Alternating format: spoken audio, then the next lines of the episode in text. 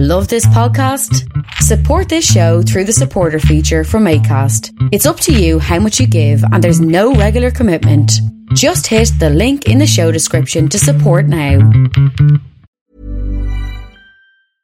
Hey, I'm Ryan Reynolds. At Mint Mobile, we like to do the opposite of what Big Wireless does. They charge you a lot, we charge you a little. So naturally, when they announced they'd be raising their prices due to inflation, we decided to deflate our prices due to not hating you. That's right. We're cutting the price of Mint Unlimited from $30 a month to just $15 a month. Give it a try at mintmobile.com slash switch. $45 upfront for three months plus taxes and fees. Promo rate for new customers for limited time. Unlimited more than 40 gigabytes per month. Slows. Full terms at mintmobile.com. Wow. My guest today is Garrett Ryan from Told in Stone. He also has a book, A Time Travel's Guide to Ancient Rome. And I'm, I'm, what, I'm, before we start, I wanted to ask what what does he do about on your channel and what made you start the channel in the first place? Oh yeah, well, well thanks for having me on the podcast. Um, yeah, so I started Told in Stone a couple years ago uh, to promote uh, the website toldstone.com, which is a public history project uh, meant to help people learn more about ancient Greece and Rome. And then I decided to write this book, um, Naked Statues, Fat Gladiators, and War Elephants. And I kind of uh, treated the channel as a way of promoting the book at first, and I kind of grew beyond that into an independent platform for exploring the ancient world. Um, I do a bunch of things on that channel. I explore uh, ancient ruins. Um, I talk about uh, frequently asked questions about the Greeks and Romans, um, kind of frequent myths or commonly held myths about them um, and just generally try to approach uh, the Greeks and Romans from new angles. And what is a recent book about, which you also had? You also written a few books, and your most recent one, Time Travel's Guide, I believe it's called, if I'm not mistaken. Oh yeah, that was a video series I did. I mean, it was a time traveler's guide to ancient Rome. Um, and so I did a couple different uh, episodes in this, like you know what you would do if you want to get a seat in the Colosseum, for example, or you know how to uh, how to watch a race in the Circus Maximus, or mm. uh, bad neighborhoods in ancient Rome. And it's kind of a fun way to approach um, you know the actual complexity of living in ancient Rome, you know, this colossal yeah. city, um, which feels very modern in a lot of ways. And I think people kind of responded to that approach to the ancient mm. world. Um, I, I, might do a book someday. Um, oh, oh yeah, the, sorry, I'm my mistake. Uh, yeah, no yeah, worries. Today, today we're going to talk about gladiators, and huh? it's probably one of the most mis- misconceptions I would use, for the lack of a better word, in mm-hmm. ancient history, because most people would probably just see the gladiators and they think that's how this worked, but it's far beyond that. And what I want to ask you, like I said, what is the biggest misconception? Um, how did we get so misled about the gladiators and the way they actually mm-hmm. were? Right. Well, I guess you know our, our, image of the gladiators, of course, is shaped so much by Hollywood, um, and by the movie Gladiator itself, of course. Um, but other movies, kind of, it, it, defines our image of ancient Rome in a lot of ways. You know, kind of this idea of this blood-soaked entertainment. You know, with uh, the baying populace watching and cheering as men slash themselves each other to the death. Yeah. Um, and this, of course, is kind of um, a sensationalized image of what actually was. It, it was a very, very bloody business but we should probably think of more almost like a, a boxing um, or a mixed martial arts. You know, it's more about the artistry of the fight than about the sheer slaughter. You know, there was slaughter. We'll talk about that a little later, I'm mm. sure. You know, a lot of slaughter. Um, and it was a hideously brutal business. Um, but when it came down to it, what the Romans appreciated about the gladiators was the bravery they showed in the arena um, and the skill of their fighting. And so we should think of it more as an actual, I think, a sporting event. Um, you know, one with all kinds of moral issues, of course, um, but one the Romans thought of in a way we think of, um, you know, uh, say MMA or boxing or any kind of other blood sport. Is boxing and MMA kind of modern day gladiator fights in a sense? Yeah, I think they're the most comparable things, certainly. Um, you know, obviously, very rarely does anyone die, you know, thankfully. Yeah. Um, but it's the same approach. You know, they did. It's not just two guys pummeling. Rocket Tree. mm-hmm. yeah, right. Um, you know, it, yeah, Rocky Tree, right? Jeez. Um, you know, it happens, of course. Um, you know, they're just beating the hell out of each other. But yeah. ideally, it's about them showing that they're skilled. That you know, they have this. They know how to duck and dodge, how to place their their punches. Um, you know, it's the sweet science. Is kind of yeah. the, the old name for boxing. And how did one become a gladiator in the first place? What what did you have to do to become a gladiator? Uh, be very unlucky, basically. Um, so you either you were captured in war, you know, you were uh, like Spartacus, famously, uh, a Thracian who was captured and you know made to fight, you know, in the arena, um, or you're a condemned criminal. You know, you're a thief. You're not condemned to death immediately, but you're condemned to the arena.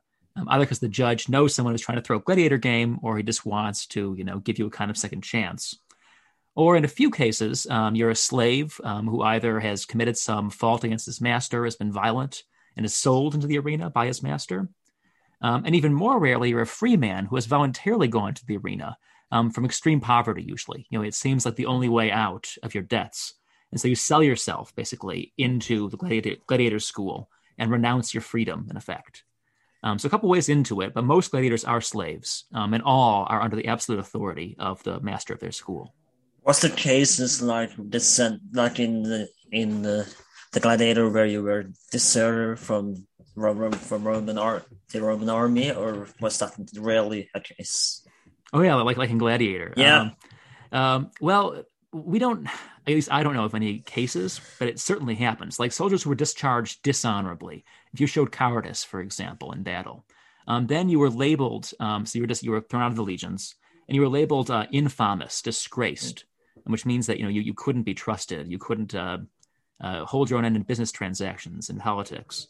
And so men like that, who have been discharged dishonorably, who have been cast out from the legions, um, may have seen gladiatorial games as a way out, as a way to kind of regain their honor, um, or a way to just you know make ends meet. So I'm, I'm sure it happened, but I don't know of any exact examples. Yeah. There, was, there wasn't anyone just wanted I want to be a gladiator when I grow up. There, it wasn't any cases like this, or did, did that happen too?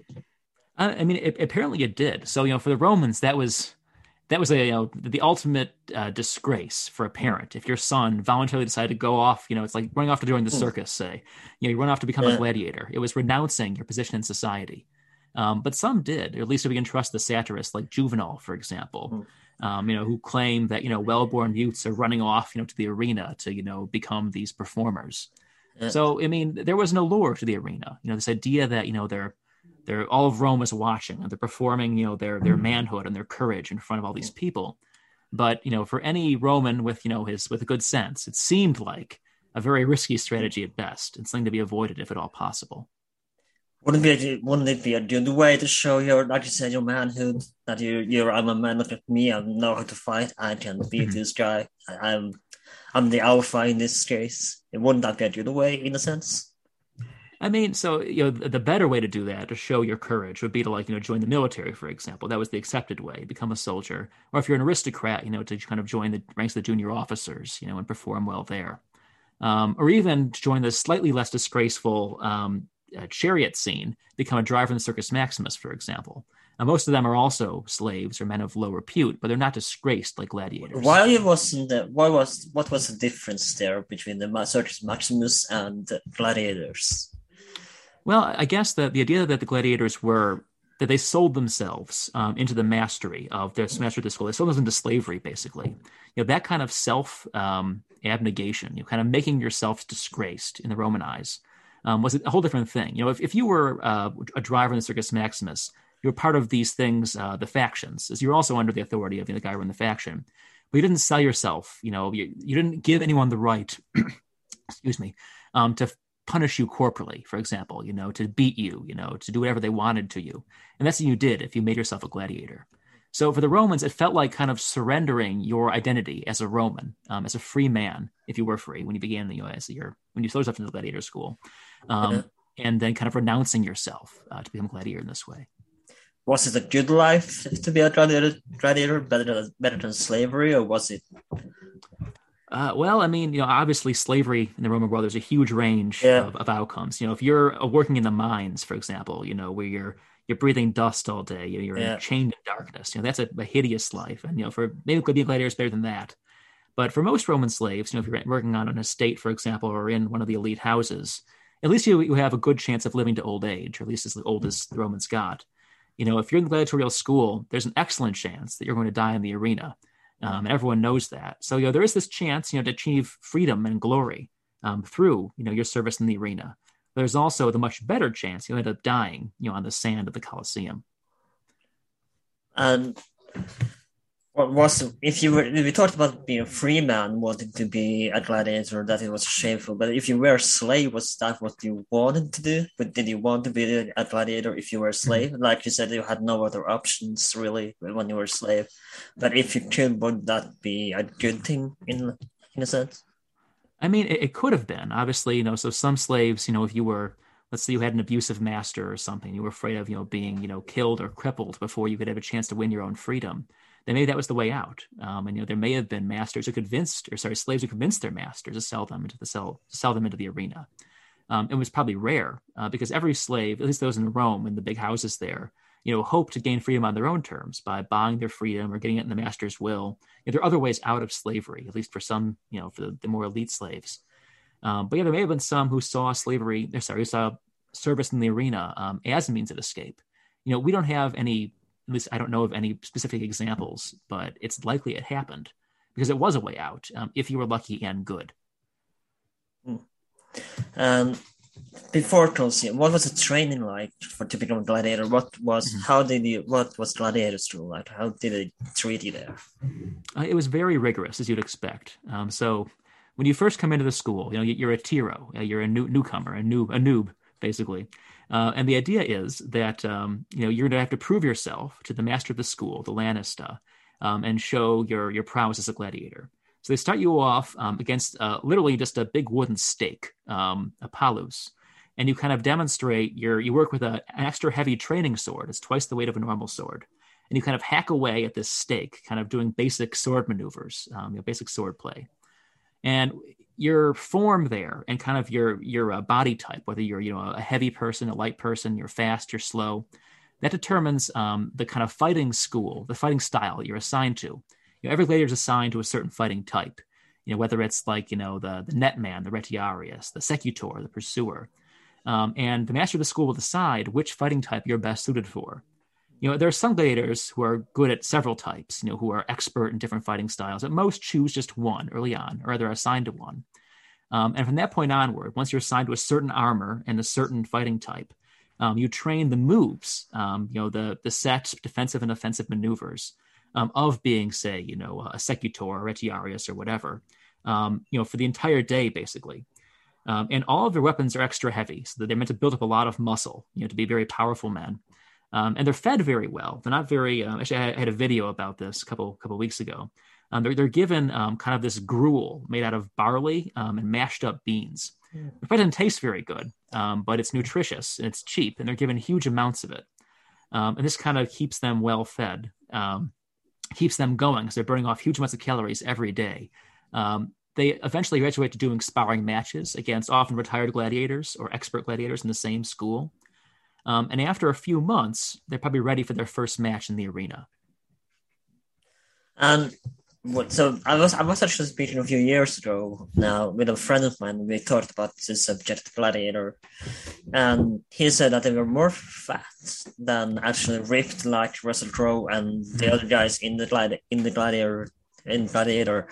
It was that the case that they were more but fat and not really ripped mm-hmm. as we see in the movies well, they probably weren't toned like modern athletes are. You know, that's just really a, a, a, modern thing in general. Yeah. But they probably weren't fat either. At least most of them probably weren't, because you know they were being fed a fattening diet, and this is something that. Um, so about 15 years ago, um, the, the, Austrians digging at Ephesus dug up a gladiator cemetery, um, and found from analysis of the bones that they had had almost a totally vegetarian diet made up of this gruel again, this kind of barley and bean gruel.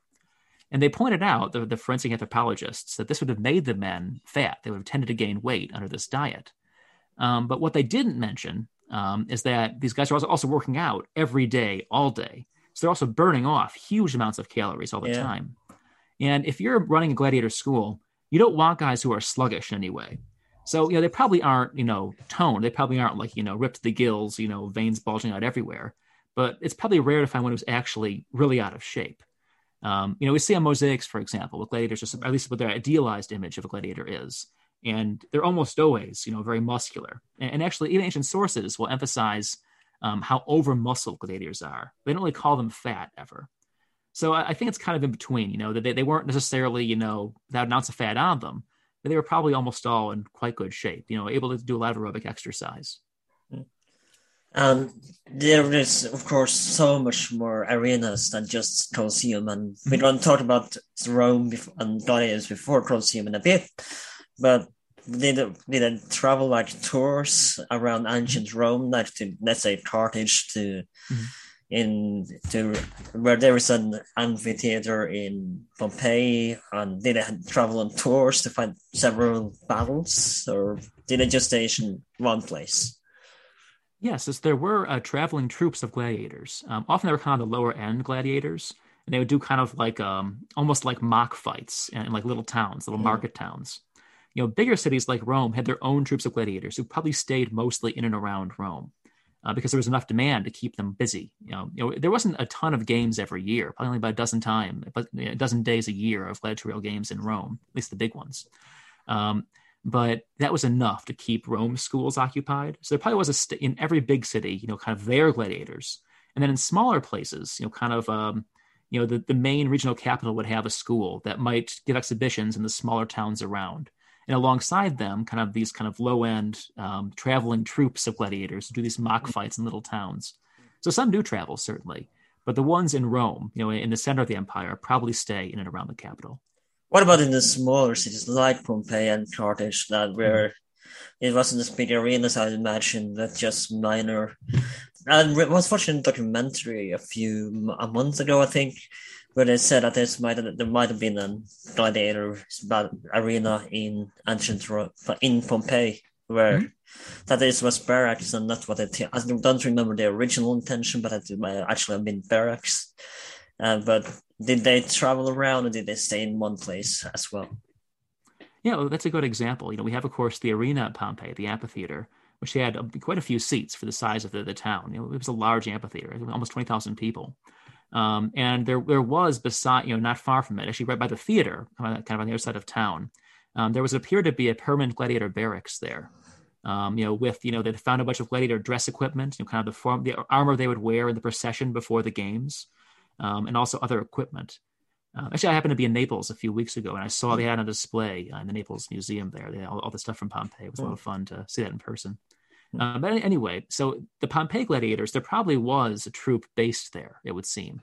You know, there weren't a ton of shows. We we have um, advertisements for the shows in Pompeii. You know, pasted up on the walls, or, yeah. uh, or they're frescoed on the walls. You know, like there there will be shades. You know, Hmm. Um, but and there probably were gladiators coming in from out of town. So they, they mentioned by name gladiators coming in who were famous.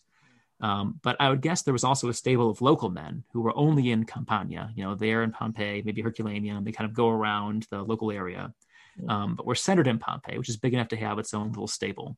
Um, and then the gladiators from Naples, and then a few superstars from Rome coming in now and again for the big games. You know, if you're running a game, um, you know, if you're the editor of the games, the guy who's paying for the games, it's your responsibility to contract the gladiators with the masters of the schools. So if you can afford, if you're say you're a guy in Pompeii, you can afford to bring in superstars from Rome. You'll do that because it'll bring in the crowds and make you look very good in the eyes of the crowd or in the eyes of the people of Pompeii. Um, but probably most guys who are in the provinces don't have that kind of resources, and they'll skip for the cheaper local fighters um, if they can. Was it a good business to run a gladiator school, or did it take most? Well, wasn't it good enough, valuable enough to did you lose economic economic wise? How what was it like to run a gladiator mm-hmm. school? Well, you know, from what we know, and there's kind of limited documentation, um, it could be a pretty lucrative, a pretty lucrative business. You can make a lot of money doing this. Um, you know, so gladiators. The, the, key was you had to hire them out at a good price and not have too many die in the process. Mm. Because if a gladiator died, um, you would, you know, the manager of the games had to pay his full price to you. Um, it actually might work out pretty well if you were the if you were the uh, the Lanista. Um, sorry to back up a little bit. So if you were the, the Lanista, if you're the manager of the Gladiator School, um, and you were hiring out gladiators, um, what you do is you kind of rent them out for the games, um, usually for about 10% of their estimated value. So for a top end fighter, that might be thousands of sesterces, you know, a, a, a working man's annual wage just for one for one single day's fighting. Um, if I rent out, let's say, an average of maybe 20 gladiators at a time, um, and so if you keep enough of your fighters alive, um, that could be a pretty good day for you. Um, you know, you don't lose much of your investment um, and you make uh, a pretty good profit by renting them out. But if too many of them die during the games, you have to retrain a whole new crowd of gladiators who aren't famous and aren't well known and won't rent for a good price. Um, and so the idea is to keep as many, many alive as possible, unless you're trying to clear house or something. um, and to rent them out to, to uh, editors of games, uh, givers of games, who aren't trying to uh, stage a bloodbath or anything. How often? How often did mock? You mentioned talked about it, but how much did mock battles of like let's say the Battle of Cannae happen, or Uh-huh. I sort that sort of thing, sort of uh, battles? How how often did this happen? Was it, Mhm. or was it just one versus one? So uh, for the stars of the arena, it was always one v one because people wanted to see the sword play and the, the expertise of the the great gladiators on display there. Um, but if it was if you just had a bunch of prisoners of war and wanted to kind of put on a grand display, then you do things like that. You stage a battle. So right, like in in in Gladiator, right? They have like the Battle of Yeah. Zama or whatever. You know, they stage that. Um, and there are examples like that. So like the Emperor Claudius, for example, who just conquered Britain, um, brought in a whole bunch of British captives, hundreds of them, and staged the capture of a British town um, right there in the arena. So they built a little stockade manned with other prisoners of war. And these, um, they had these people were acting like Romans, um, trying to attack this stockade. And so, you know, hundreds died. Um, and it's again, it's a great spectacle for the crowd. But if you're anyone but the emperor, you can't really afford to do things like this. Yeah. So, you know, thing, Caesar um, stages a grand um, battle at one point that involves elephants, even. Like, They have a couple captured war elephants involved. Um, and some emperors do similar things where they have like, I think like a Naumachia, a naval battle, um, or a full scale land battle, um, either in the Circus Maximus or one, or one of the arenas um, with prisoners of war. But typically, gladiators, unless they're the very lowest end gladiators, they're called uh, gregarii, group fighters, um, are individual fighters because the whole point of their their artistry is to show that they're great one on one, you know, uh, thrusting and parrying. Um, did people take bets on these gladiators? Like, I like let's say I, I think Garrett is gonna win this battle, and not let's say the other guy. Mhm. I I believe that you were going to win. Was this allowed gambling, like we do on football games and today? Well, well, gambling is strongly discouraged in Rome. Actually, it's it's technically illegal, but everyone does it anyway. Um, you know, there's betting all over the place, um, and there's very strong partisanship, you know, team spirit for these gladiators. Um, there are people who root for a single gladiator, you know, who watch his whole career, you know, and cheer for him. Are people who cheer for types of gladiators. It's like there's the, the light armored types and the heavy armored types. And they're actually clubs, like almost like a modern sporting club, of people who cheer for the heavy gladiators or the light gladiators. Um, and so it gets very heated. Um, you know, people, you know, are shouting at the fighters as they're, you know, going along, you know, get Yeah. him there, you know, or stay down or whatever else. Um, and, you know, of course, it comes to a crescendo after a man falls, you know, and they, he pleads for his life. Um, but yeah, there's very strong partisanship and almost certainly an enormous amount of betting. Um, we know what happened in the Circus Maximus, and it definitely happened in the Colosseum too. They had to be kind of a little bit covert because the emperors discouraged rampant gambling because it was it seemed to be kind of a socially destabilizing thing.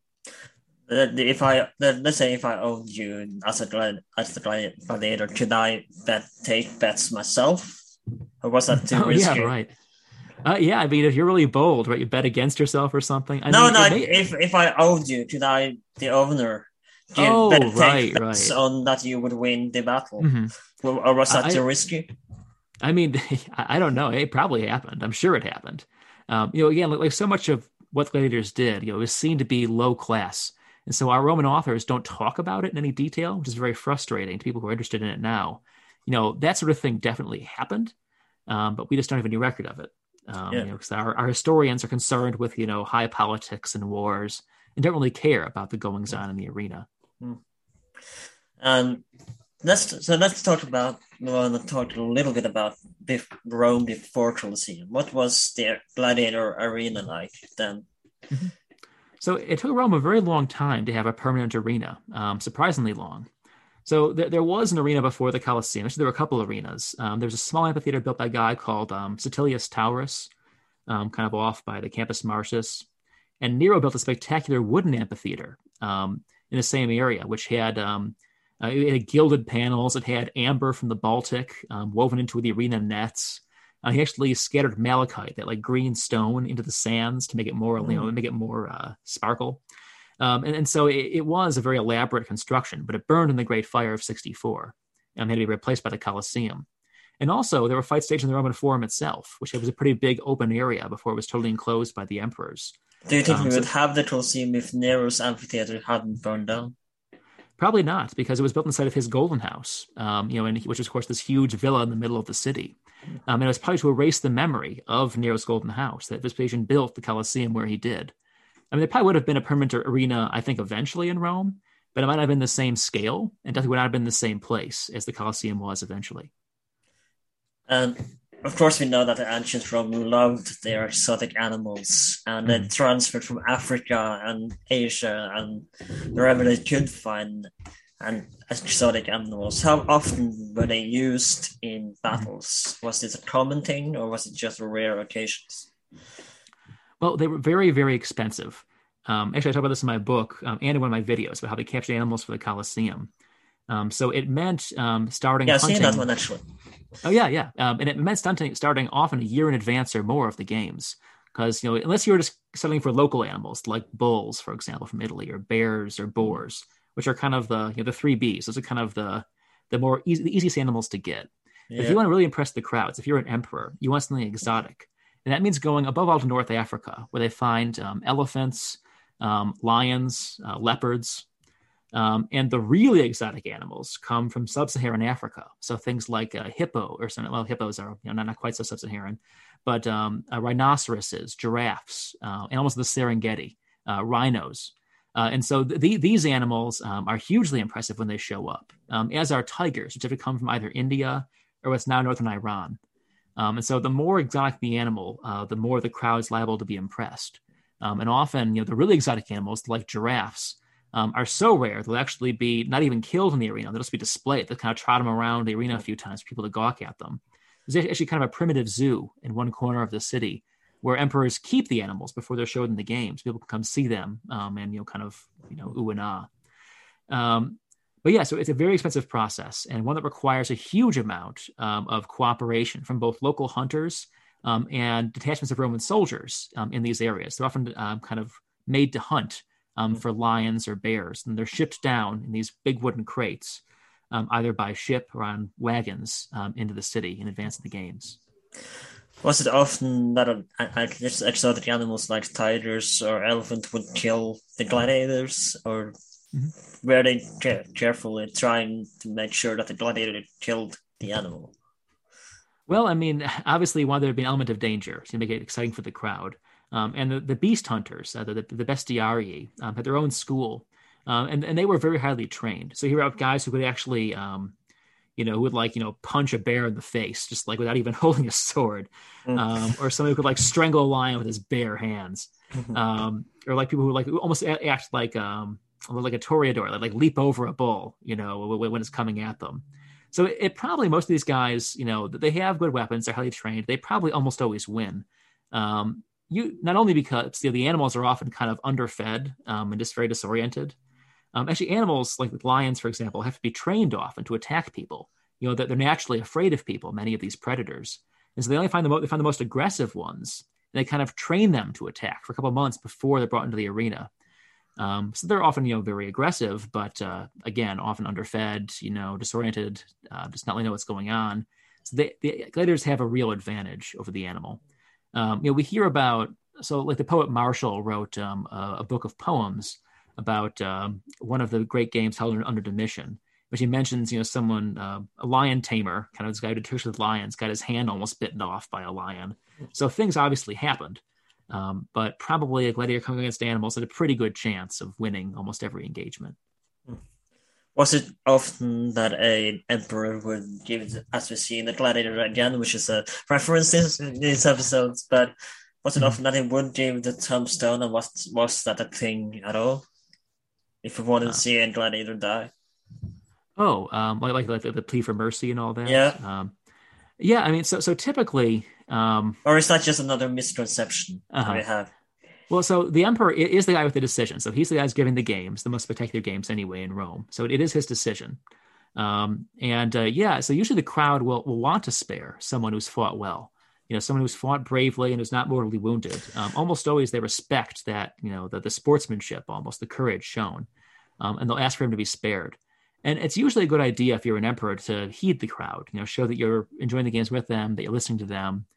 Um, and it's only a few kind of bloodthirsty emperors who are known for killing a lot of gladiators. Just some emperors, even those who we would think be bloodthirsty, like Nero, for example, um, try to discourage all deaths in the arena that they show in their games. Um, probably because it saves them money. They have to pay full price for someone who dies in the arena. And probably because it allows them to show their clemency. You know, if they if they spare everybody, it shows that they're a merciful person. That kind of plays well to the crowd. So yeah, usually it is a matter of you know displaying your clemency um, to the people who are in the arena. So Rome is uh, sorry, not Rome, but Colosseum was built in 69 AD. Nice, and uh, it's uh, so it's, it does take eight years, eight nine years to I believe to finish it. What is the people's reaction to the Colosseum when they see it being built and afterwards when it's finished? Yeah, it's built astonishingly quickly. You know, we don't know how long exactly, but certainly less than 10 years, and maybe as little, rightly, as six or seven uh, which considering the size of the building is incredible. You know, modern stadiums take almost that long. Hmm. Um, and uh, the people are, as you'd expect, very, very impressed. Um, there, there's even a, uh, a poem. It's not about the Colosseum, but about Nero's amphitheater, which is even smaller. About a country guy going into Rome for the first time and seeing the amphitheater. Mm. It's kind of his jaw dropping, basically, and trying yeah. to describe it to his fellow shepherds when he comes back home. Um, so it, it, was, you know, and, and, actually Martial's poems I mentioned before about the early games in the Colosseum hmm. um, also talk about how the Colosseum is more impressive than anything the Greeks ever did. You know, it's just this uh, this gargantuan monument um, to the emperor's glory. What do we have an idea of the cost of this thing compared to today and Rome? Uh, I mean, it, it's really hard to say. It, it would be something that would cost, you know, hundreds and hundreds of millions of you know dollars or euro, you know, to to build now. Um, you know, it, it was uh, involved digging these colossal concrete foundations, um, you know, down 50 feet into the clay. Um, they had to import um, hundreds of thousands of yards of travertine um, from what's now Tivoli, you know, about, about, about 20 miles away. Uh, you know, the, the, labor costs alone, and this, of course, was done without you know, mechanization, just with little, you know, uh, treadmill cranes. Yeah. Uh, and so it, it, was probably the most expensive single building ever built in the city of Rome, um, with the possible exception of maybe the Imperial Palace um, or I don't know the Pantheon, I guess, be the close rival. But you know, it, it's it's the biggest, the tallest, and probably the costliest building ever built in the city to that point. Uh, it's a big deal. Yeah, I was in Italy, Rome, a few years ago now, and I, I came in the evening and just growing up from the metro station, the Colosseum was the first thing that I saw mm-hmm. in the city, and it was just like wow, it was it really was mind blowing. I liked it. Mm-hmm. Yeah, yeah, to see it in person. It's, it's it is a must see in your lifetime. Absolutely. Mm-hmm. Now, I actually, and I was like just said I was in Colosseum a few years ago, but and when I was listening to this guided photos, they said that this, so they talked about the seatings there, and what was the seating like mm-hmm. in? Uh, how did how did you rank like if you wanted to sit lowest from the high? Mm-hmm. What was the and what was the best? Of course, the emperor's seat would be the best, but what would be right, right? What would be for a commoner? What would be the uh, best seat to sit in Colosseum? So the closer to the arena, the better. Um, you want to be close to the action. There's this big net, so you don't have to worry about you know tigers leaping up and grabbing you or anything. Um, so the there were uh, five sections in the Colosseum. Um, the, the, lowest part, the first section for all of the the most important people in Rome, is called the podium. And it consists of kind of you know the others above it are real seats, kind of these stone benches. But the podium is kind of this series of low platforms. People bring their own chairs, much more comfortable chairs than those stone benches and set them up um, along these you know tiers of these concrete tiers. Um, this is for the emperor himself. It was a big box um, right in the middle, um, you know, along the of one of the longer ends, the Colosseum. Um, the Vestal Virgins um, also have a special place. There's a, a, section for statues of the gods, who to show the gods themselves are watching the, these spectacles, and for the senators and their families, you know, are able to bring and bring a couple, couple distinguished guests and their own, you know, their wives and children. So, you know, if you're one of the most important people in Rome, you get to sit in one of those first few rows.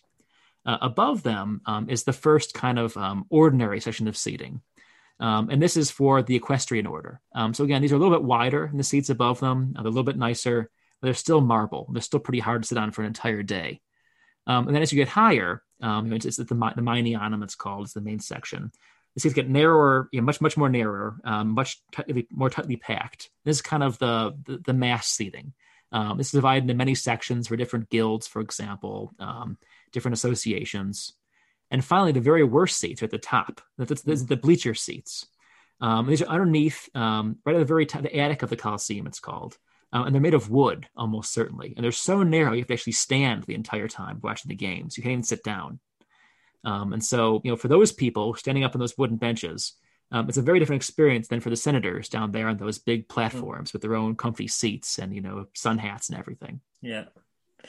Do we have an idea for, of the pricing for the seats? Mm-hmm.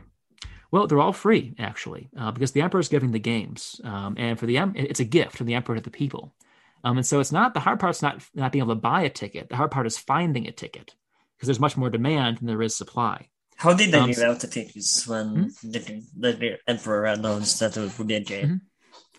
So the tickets are these tokens, sort of. They're called tesserae. Um, there's a couple different shapes. Some were made of like pottery, like pottery fragments, or they were like these lead tokens.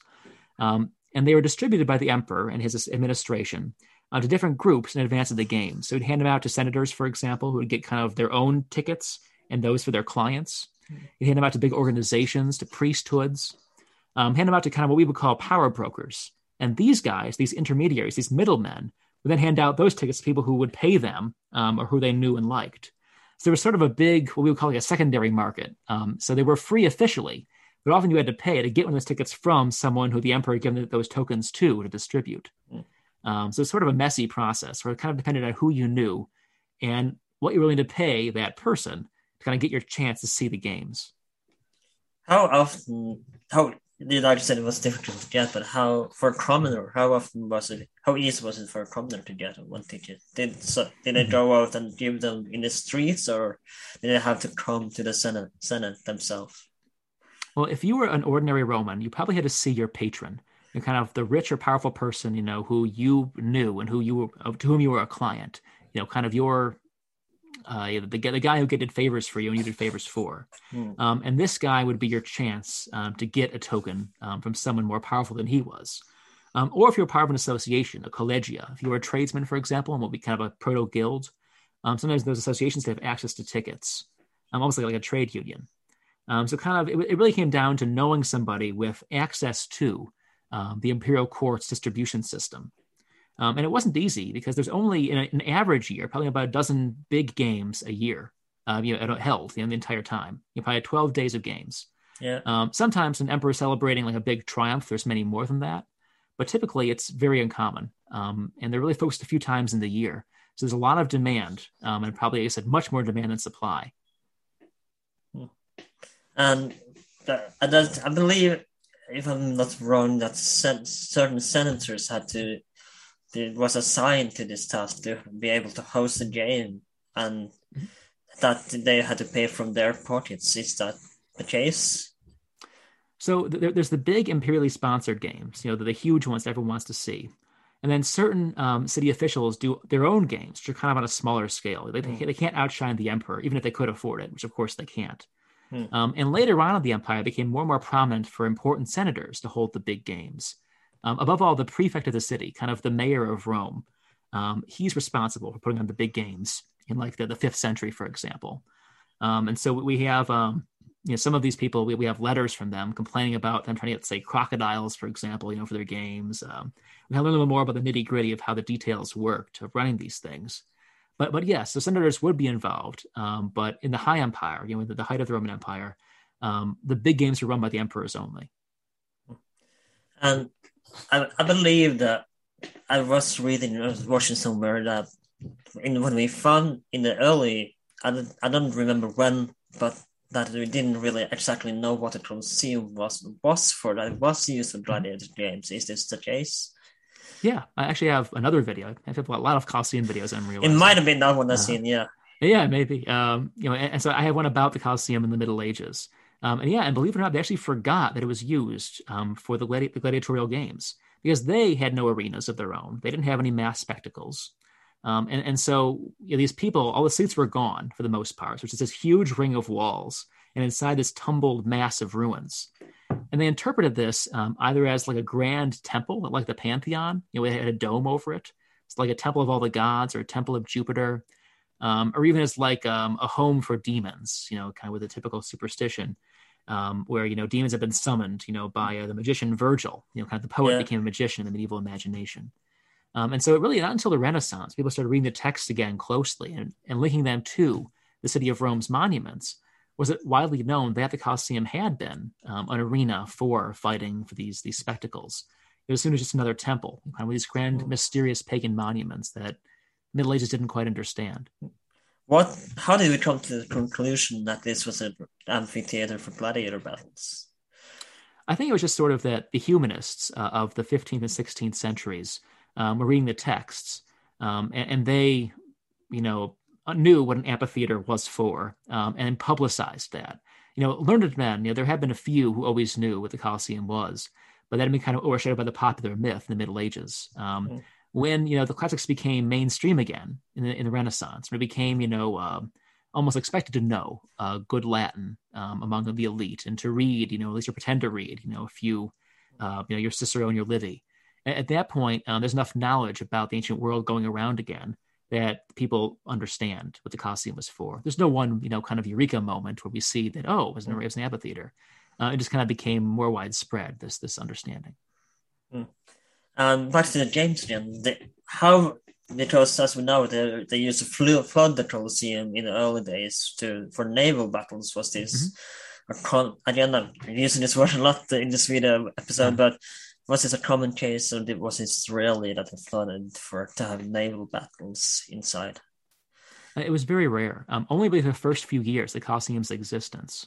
Um, and, and, the reason is that um, when the Colosseum was first built, it has a very simple um, hypogeum, kind of underworld. Those passages beneath the Colosseum was just kind of a, a, one big passageway, we think, that went beneath it, um, that was used to float ships up and other things.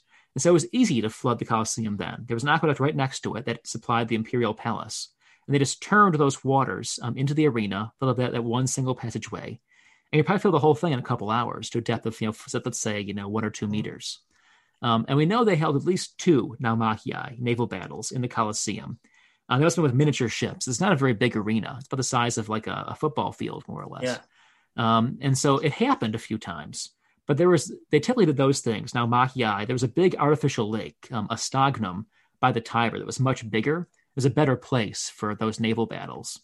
So after those first few years, when they staged these battles in the Colosseum, they made a much more elaborate hypogeum, you know, much more of these passageways beneath the arena. And at that point, it was too difficult um, to pump out those passageways. Um, you know, too time consuming to do every time. You couldn't waterproof them. So they decided just to stop doing naumachii in the Colosseum and to do them just in those lakes by the Tiber instead. So they happened in the Colosseum probably only a few times um, and before about the mid 80s uh, AD. And do you have evidence of an aqueduct leading into the Colosseum for this? That is, they did in, in fact flood the battle, flood the arena. Sorry. Mm-hmm. Well, the best evidence is actually the drainage. So underneath the arena, there are these huge drainage pipes. Um, and they needed drainage, of course, just because there was, was water flowing down from the seats into those subterranean passageways. But these are far bigger than they would have been for just rainwater. They're these enormous conduits. And so they assume that the size of these big drainage passageways, which go off to a big sewer, leads off to the Tiber then, um, reflects the need to quickly drain a huge amount of water. Um, the aqueduct connections are also attested. Um, they actually have evidence for water fountains, you know, drinking fountains um, in the corridors of the Colosseum, at least in the first years of the building's operation. Um, so it's definitely part of the infrastructure from the beginning.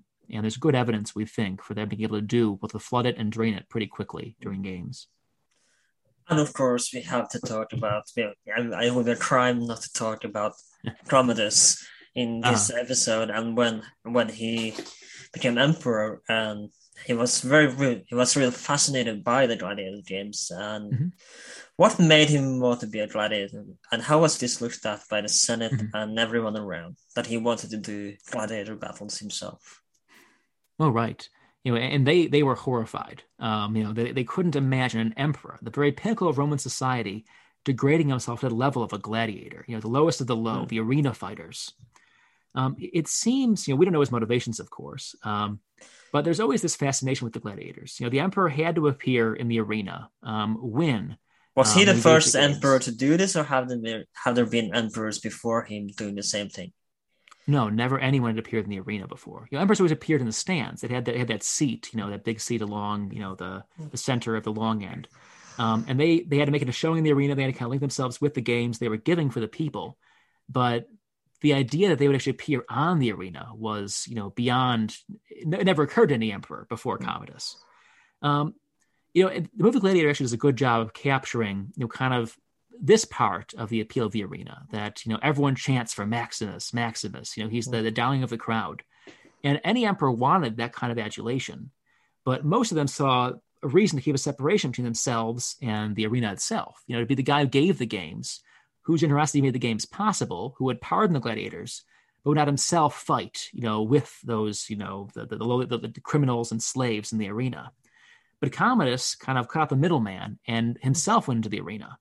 Um, and he wasn't like an ordinary run of the mill gladiator. He usually, in the beginning, was more of a beast hunter. He would shoot animals from wooden platforms.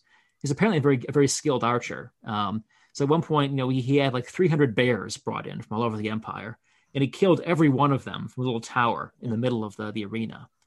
Uh, another time, he had these arrows devised that had these kind of crescent-shaped heads that could decapitate ostriches. Um, and so he brought in a flock of ostriches, you know, from 4,000 miles away, um, and then decapitated all of them with his arrows, kind of shooting them down, um, while the senators look on aghast. Uh, and so it, it, was, again, it was a way of perf- what he was doing was was really what all emperors wanted to do was perform their power and you know their generosity before the people, but to do it in this way, to actually become a gladiator himself, um, was outrageous. You know, the Roman elite couldn't deal with it. Um, and it's part of why he was assassinated. You know, the, the, the yeah. idea that an emperor would degrade himself in this way meant that he couldn't be a good manager of the empire. How did the Roman people view that Commodus started? Did, did they love it that he actually wanted to fight himself, or did it, did it, like you said, disgrace him themselves, the Roman people?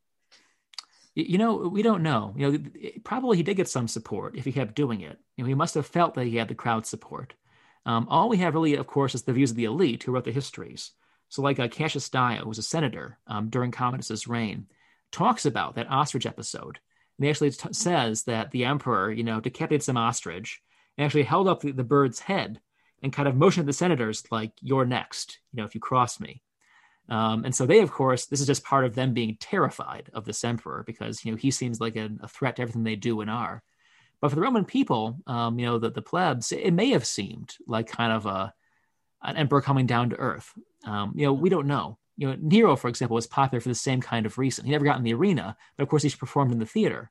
Um, and for him, it was this idea again of engaging with the people directly, performing for the people, and kind of cutting out the senators and all of the of the rest of the elite. And Caligula, so was... when he ran across the ocean on the boats. Oh yeah, right. Oh yeah, oh, yeah, yeah Caligula, right? Yeah, yeah, had that, that giant boat bridge he built mm. yeah, in Baiae. Um, and, and so yeah there was clearly this this appeal that you know an emperor could address the people of rome directly hmm. um, through the arena and that was the, the heart of its appeal um, but uh, it didn't work out well for commodus because of course you know the, elite on whom he depended um, thought this was disgraceful and killed him mm. um, something i want to ask did, did he make dull blades for the gladiators he was fighting against because he was fearing mm-hmm. is this accurate that in made dull blade made the blades that the gladiators were fighting with at the tournament in dull blades. Yeah, supposedly he always fought with dull blades. He never killed anybody in the arena. Um, because again, it's part of showing his clemency. He wouldn't want to kill anybody in the arena. Um, no, I mean that he... the gladiators had dull blades that he was oh, fighting. In, oh, in, in general. Yeah. Um, yeah. So fighting against him, they did, and it, so some emperors actually encouraged there to be fights with just dull blades. They didn't want the carnage in the arena. But typically, actually, the opposite was true because the crowds wanted there to be that that element of risk. You know, mm. to make the show thrilling, there had to be the, the idea that someone could die if everything went wrong. So they actually would ceremonially test the sharpness of the weapons before the fight began. They'd have a guy come out with like a whetstone or something and show how sharp the swords were. Um, so they, they wanted to know, the crowd in general, that these guys were fighting for their lives. Only the emperors who wanted to emphasize their clemency would have these fights with dull weapons. What caused the demise of the big gladiator battles? How did it? Mm-hmm. The, how did it eventually end? Was like because as we see in the Byzantine Empire, there is the mm-hmm. Hippodrome mm-hmm. and the races carries on, but gladiator battles kind of stops after a while. What happens here? Well, it's a blend of things. Um, first, the emperors become Christian, and it becomes harder and harder to justify holding games or paying for games, at least, um, with the Christian ethical system. Um, there's even a story about a monk who leaps down into the arena and protests, you know, the fight that's going on. And the crowd apparently stoned him to death, you know, supposedly. They didn't want the games to stop. Um, but this gesture supposedly made the Emperor Honorius stop the fights. Uh, that's probably later, later legend. Um, it was a combination of that disapproval from Christian elites, um, of the growing expense of the games. Um, it became harder and harder to get animals, for example, uh, both because the emperor was weakening um, and because the animals have been hunted almost to extinction throughout North Africa. So they became more, and more expensive to, you know, to bring into Rome and display. Um, and also because the emperors are no longer in Rome and they've moved uh, both to Constantinople and other other capitals that have no tradition um, of this, you know, these arenas. Um, and so they see no reason to kind of start that expense all over again to kind of reimpose it on themselves. And so a combination of the emperors leaving Rome, um, of the games becoming more expensive, and of Christianity, Christianity disapproving of the games uh, leads to their being stopped in the early fourth century, or sorry, early fifth century. And what happens to the Colosseum after a while? Is it through the barbarians and thieves that caused the Colosseum to collapse the way it did, or was there mm-hmm. more than this? Was rot decay? Did it had anything to do with it that it didn't keep it? Mm-hmm. Keep it uh, yeah, clean? I mean, it's so the the games. So the beast hunts go on a little bit longer than the gladiatorial fights. Um, they're actually held till after the empire collapses. Um, it's like Theodoric, you know, the Ostrogothic king of yeah. Rome, um, holds them in the early sixth century. Uh, the last games recorded are, I think, in 523. Um, but even at that point, you know, Theodoric has no interest in the games himself. He thinks he actually, he actually thinks, kind of ironically, that they're barbaric, um, and um, he actually begins to authorize the stealing of stone from the Colosseum for use in other building projects. Um, it had been damaged by earthquakes repeatedly over the mm. previous centuries, and every time it was repaired a little, little bit less well. Um, so even by the time the last games were held, half of it was a ruin. That upper deck was already kind of collapsing. Um, and it, it's kind of colonized after it's abandoned by the, mm. the emperors or by, by the kings. Uh, people live in the lower arches, but more and more of it collapses um, after successive earthquakes. And the stone, all that travertine I mentioned, is plundered. It's reused um, for churches. It's burned to make lime for mortar. Um, and finally, there's a, a really big earthquake um, in the 14th century, which causes the entire south half of the building to collapse. That's why it looks so lopsided today. Um, and that huge amount of stone formed um, by that collapse um, builds half the churches of Renaissance Rome. You know, you find it in St. Peter's, for example, a couple of bridges over the Tiber.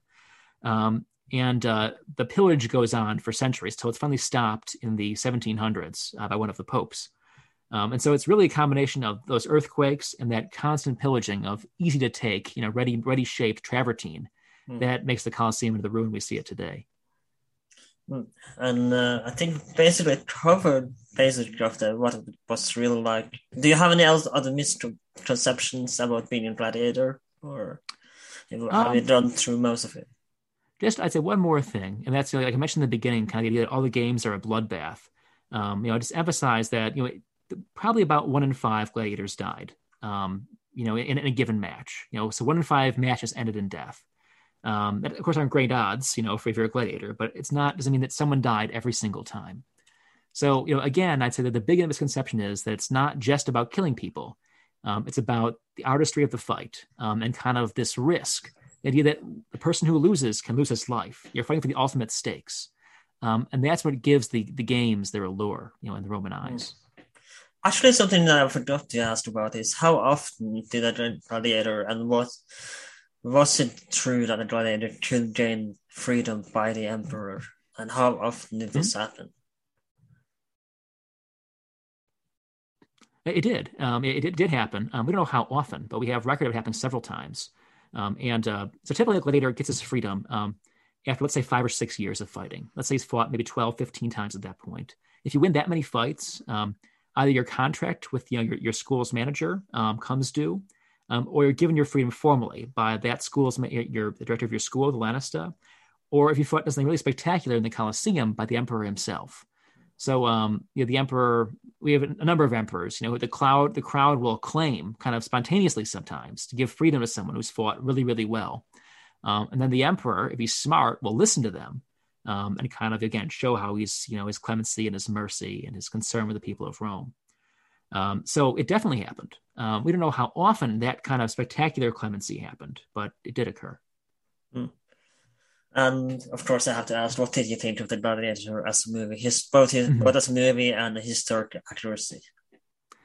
Um, I think it's a great movie, which has almost no historical basis. You know, and so again, you know, sometimes as a historian, you just enjoy a movie as a movie. Mm. Um, and so they got a lot of the, this kind of incidental detail right. They kind of get the, the, the city of Rome itself looks, I think, very impressive, very like Rome must have looked. Um, the Colosseum, I think, appears. Uh, they capture the, the, atmosphere of the Colosseum very well. And they also capture kind of, I think, the atmosphere of gladiatorial schools. But of course, Maximus never existed. Um, and Commodus, who was real, um, you know, was nothing like, you know, Joaquin Phoenix's uh, character in the movie. Um, you know, he uh, he ruled for, you know, almost 13 years instead of just like a single year. And he did indeed hate the Senate, um, as the movie, the character in the movie did. Um, but, you know, it didn't, uh, not in the same way. He also wasn't incestuous and all other things. So I think that we actually, captures... I think we actually talked about this in in the episode three or four where we talked about ancient oh. Rome that he should have been younger as well. Yes, yeah, he probably should have. Well, he's yeah, he, he was probably about in his early twenties um, when, when he got became emperor, so he wasn't too far off. But yeah, younger than younger than the actor was. Mm. Um, and so yeah, I would say that it, it captures the atmosphere of Rome very well. It's a good movie in its own right but you know historically speaking it's not you know. It's just a movie. Nothing to do yeah. with what actually happened. Yeah. Thank you so much for coming on. It's been a pleasure to talk to you. Um oh, do you, you, before you go have you do you have anything you wish to promote on the social media where people might find you? Uh yes. Um, so i have my youtube channel told in stone which um, if you enjoy ancient history you hopefully enjoy a lot of great stuff about the city of rome itself i would highly recommend it because it's oh, thank, really thank you. Um, and uh, I actually just wrote a book, which is coming out next week, um, called uh, Naked Statues, Fat Gladiators, and War Elephants um, Frequently Asked Questions about the Ancient Greeks and Romans. And it answers um, 36 um, frequently asked questions about the ancient world, ranging some, some about the gladiators in the Colosseum, actually. Um, and I think, again, that if you're a history buff, you'd enjoy that book. I definitely to look for it when it comes oh, thank out. Thank you. And uh, my name is Alan. This has been Will That Well. We are available on Spotify, YouTube, Apple Podcasts, wherever you can find podcasts. And uh, we are, yeah, we are on social media on Instagram, Well That Aged Well. And next week we'll talk about Nicephorus the Third, the road and of the Byzantine Empire. Now, my name is Alan, and uh, this has been Well That Aged Well. Oh, by the way, before we go, please like, share, and subscribe to this podcast, and I'll see you next time. Even when we're on a budget, we still deserve nice things. Quince is a place to scoop up stunning high end goods for 50 to 80% less than similar brands. They have buttery soft cashmere sweaters starting at $50, luxurious Italian leather bags, and so much more. Plus, Quince only works with factories that use safe, ethical, and responsible manufacturing. Get the high-end goods you'll love without the high price tag with Quince. Go to quince.com/style for free shipping and 365-day returns.